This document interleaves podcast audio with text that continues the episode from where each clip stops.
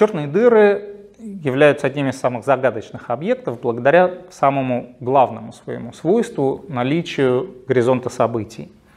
Это э, поверхность, отделяющая недра черной дыры, и это такая своеобразная мембрана, проницаемая в одну сторону. То есть вы можете попасть под горизонт, но не можете выбраться обратно. Э, это свойство связано с геометрическим характером гравитации. По сути, черная дыра – это такая вот окуклившаяся область пространства. Э, если мы, следуя традиционной аналогии, представляем себе пространство в виде такой эластичной плоскости, мы кладем массивные тела, они образуют такие вмятины, э, которые иллюстрируют гравитационный потенциал в этой области – но мы можем положить настолько массивный объект, что вот какая-то область станет такой совсем окуклившейся, и какой-нибудь ползающий муравей может заползти внутрь, но не может выползти обратно. То есть он обязательно будет сваливаться, и все его траектории будут оставаться внутри этой самой псевдо-черной дыры. Но вот именно это происходит в настоящих черных дырах, то есть это области пространства без поверхности, ограниченные горизонтом событий, которые проницаем только в одну сторону. И доказательство того, что мы имеем дело именно с черными дырами, по сути должно сводиться к доказательству существования горизонта. Сделать это очень трудно, потому что с точки зрения удаленного наблюдателя, как говорят, наблюдателя, находящегося на бесконечности, в этом смысле 100 радиусов черной дыры уже бесконечность удаленному наблюдателя э, в его данных все процессы вблизи горизонта черной дыры будут выглядеть крайне замедленными. Именно поэтому говорят, что если вы бросите э, камень в черную дыру, вы никогда не увидите, как он упадет. На самом деле, используя наблюдение с конечной точностью, а у нас всегда, естественно, наблюдение имеет какую-то конечную точность, вы будете довольно быстро видеть, как ваш камень исчез. Есть темная область, черная область, и ваш камень в нее упал, все, вы его больше не видите. Только в идеализированном эксперименте, где вы всегда-всегда будете видеть самое-самое слабое, самое длинноволновое излучение от этого падающего объекта, вы всегда будете видеть от него какой-то сигнал, он действительно с вашей точки зрения не пересечет горизонт, но по своим часам наблюдатель, падающий в черную дыру, очень быстро окажется в черной дыре. Так вот, из-за этого эффекта гравитационного замедления времени и гравитационного, соответственно, красного смещения, э, что по сути одно и то же, мы не можем видеть процессы в непосредственной близости от горизонта, что делает э, черные дыры такими вот трудно идентифицируемыми объектами. По сути, что мы можем делать? Мы можем сказать, что у нас есть массивный, очень компактный объект, мы можем определить отношение массы к радиусу, э, который не проявляет свойств поверхности. То есть, например, мы бросаем предметы, и мы не слышим стука от удара о поверхность. Мы не регистрируем никакого энерговыделения, связанного с контактом падающего объекта, падающего вещества с этой самой поверхностью. Но если мы что-то видим, то мы видим только процессы снаружи от горизонта. Таким образом, э, существующие кандидаты в черные дыры, самые надежные, это компактные объекты, э, то есть большая масса сконцентрирована в маленьком объеме. Объекты сами по себе, возможно, темные, и э, существует несколько способов идентифицировать такие объекты, и не, несколько способов как можно ближе подобраться к горизонту. Э, ну, начнем с реализованных и таких самых простых. Э, черные дыры могут иметь разное происхождение. Есть черные дыры звездных масс, которые рождаются в результате коллапса звездных ядер. Звезды, особенно массивные, очень любят образовываться парами. Итак, у нас родилась пара из двух звезд. Одна была достаточно массивной, и довольно быстро ее ядро превратилось в черную дыру. Теперь у нас есть пара, нормальная звезда с черной дырой. Вещество с нормальной звезды может начать перетекать на черную дыру. Образуется аккреционный диск. Мы будем видеть излучение, связанного именно с этим диском вокруг черной дыры. И в такой двойной системе мы сможем определить массу компактного объекта, то есть мы сможем сказать, что у нас есть звезда, есть какой-то компактный объект. Почему компактный? Потому что мы примерно знаем, как далеко заходит диск. И, естественно, ограничение на внутренний размер диска – это ограничение сверху на размер компактного объекта. Плюс у нас может быть интересная ситуация, когда вот это перетекание, аккреция, то есть, то нет, то есть диск то существует, то не существует. И мы можем видеть, что когда диска нет, то компактный объект является очень темным. Итак, у нас есть темный компактный объект, и мы можем определить его массу.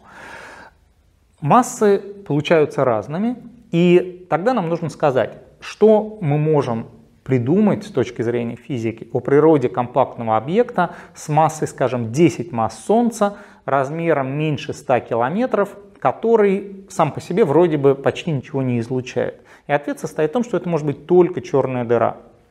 Э, потому что другой вариант, нейтронные звезды, э, тут совершенно не подходит. У нейтронных звезд есть верхний предел на массу, который составляет максимум 3 массы Солнца всей видимости, э, реальный предел — это 2 с хвостиком солнечных масс. Тем не менее, хотя такие объекты считаются крайне надежными кандидатами в черные дыры, это все-таки, согласитесь, довольно косвенное свидетельство. Что еще мы можем в таких двойных системах придумать? У нас есть системы, состоящие из нормальной звезды и нейтронной, идет аккреция, и вещество, перетекающее с нормальной звезды, накапливается на поверхности нейтронной. Водород довольно быстро прогорает в гелий, иногда гелий успевает прогореть в углерод, э, но вот это накопление гелия или углерода приводит в конечном счете к термоядерному взрыву. Вещество долго скапливается, растет его плотность, растет температура и происходит термоядерный взрыв. Такие системы называют барстерами. Есть очень похожие двойные системы, где никаких взрывов не наблюдается. И самое хорошее объяснение состоит в том, что мы имеем дело с черной дырой, то есть вещество течет, но оно ни на чем не накапливается, и именно поэтому мы не видим феномен рентгеновского барстера. Э, заканчивая разговор про черные дыры звездных масс, э, наверное, нужно сказать еще про наблюдение объектов методом микролинзирования. Микролинзирование состоит в том, э, что мы наблюдаем большое количество звезд обычных. Например, мы наблюдаем центральную часть балч нашей галактики. И если между нами и одной из этих звезд пролетает массивное тело, оно работает как гравитационная линза, блеск далекой звезды растет, потом спадает, мы можем определить массу линзы. В некоторых случаях масса линзы оказывается 4, 5, 10 солнечных масс. Для звезды это довольно много в том смысле, что это должна быть яркая звезда. Мы наводим телескоп помощнее в то место, где находится линза, и ничего не видим.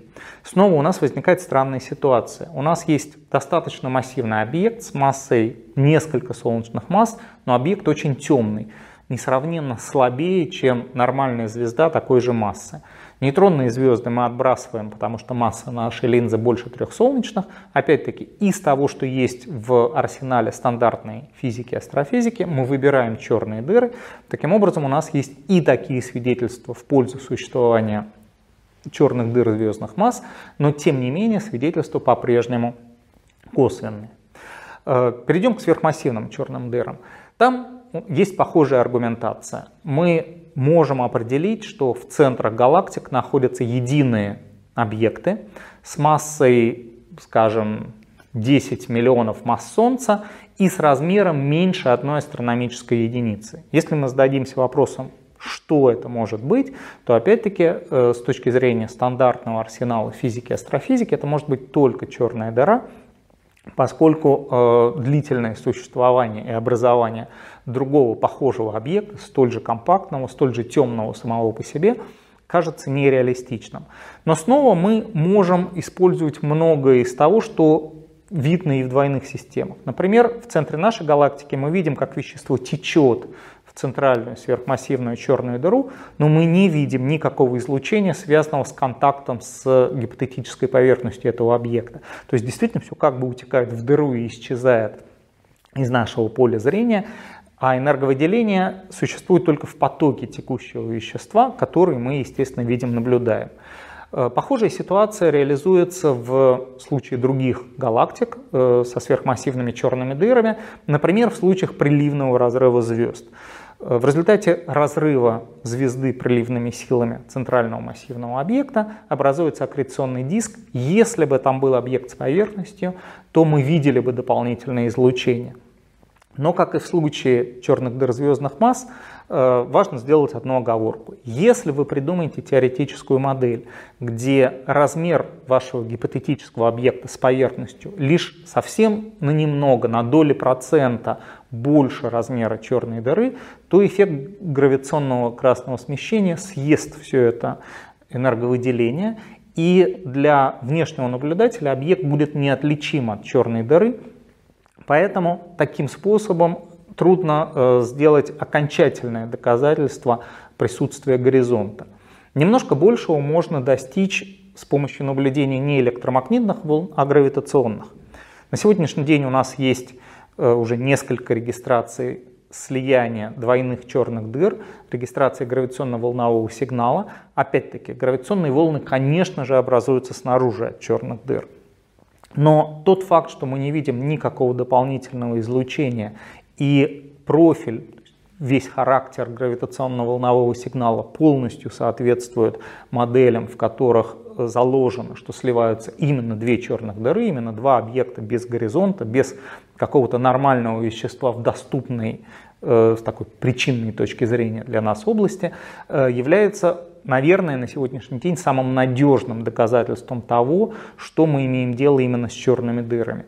Увеличение светимости гравитационно-волновых детекторов приведет или к еще более жестким ограничениям, или что менее вероятно, э, к регистрации удивительного сигнала. Если у вас есть объект с поверхностью, который чуть-чуть-чуть-чуть возвышается над Шварцшильдовским радиусом, то будет возникать эхо в гравитационно-волновом сигнале. Теоретически гравитационные детекторы следующего поколения могут видеть такой сигнал, и э, это будет очень интересной областью исследований.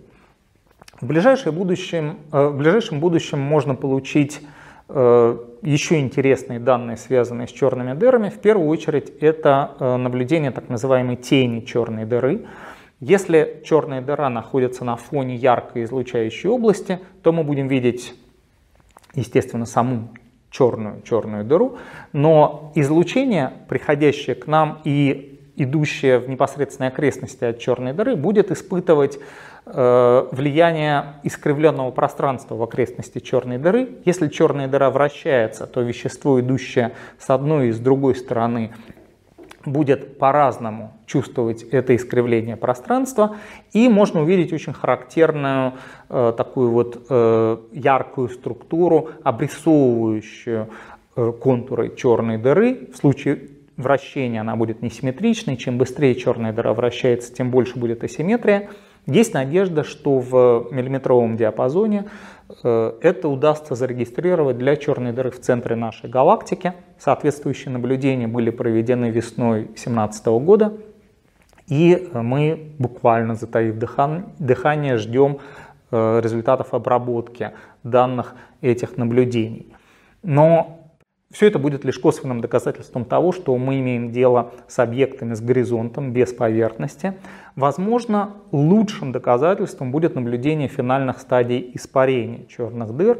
Опять-таки, конечно, мы будем видеть излучение, которое рождается снаружи горизонта, но воспроизвести хокинговское излучение в моделях без горизонта действительно очень тяжело.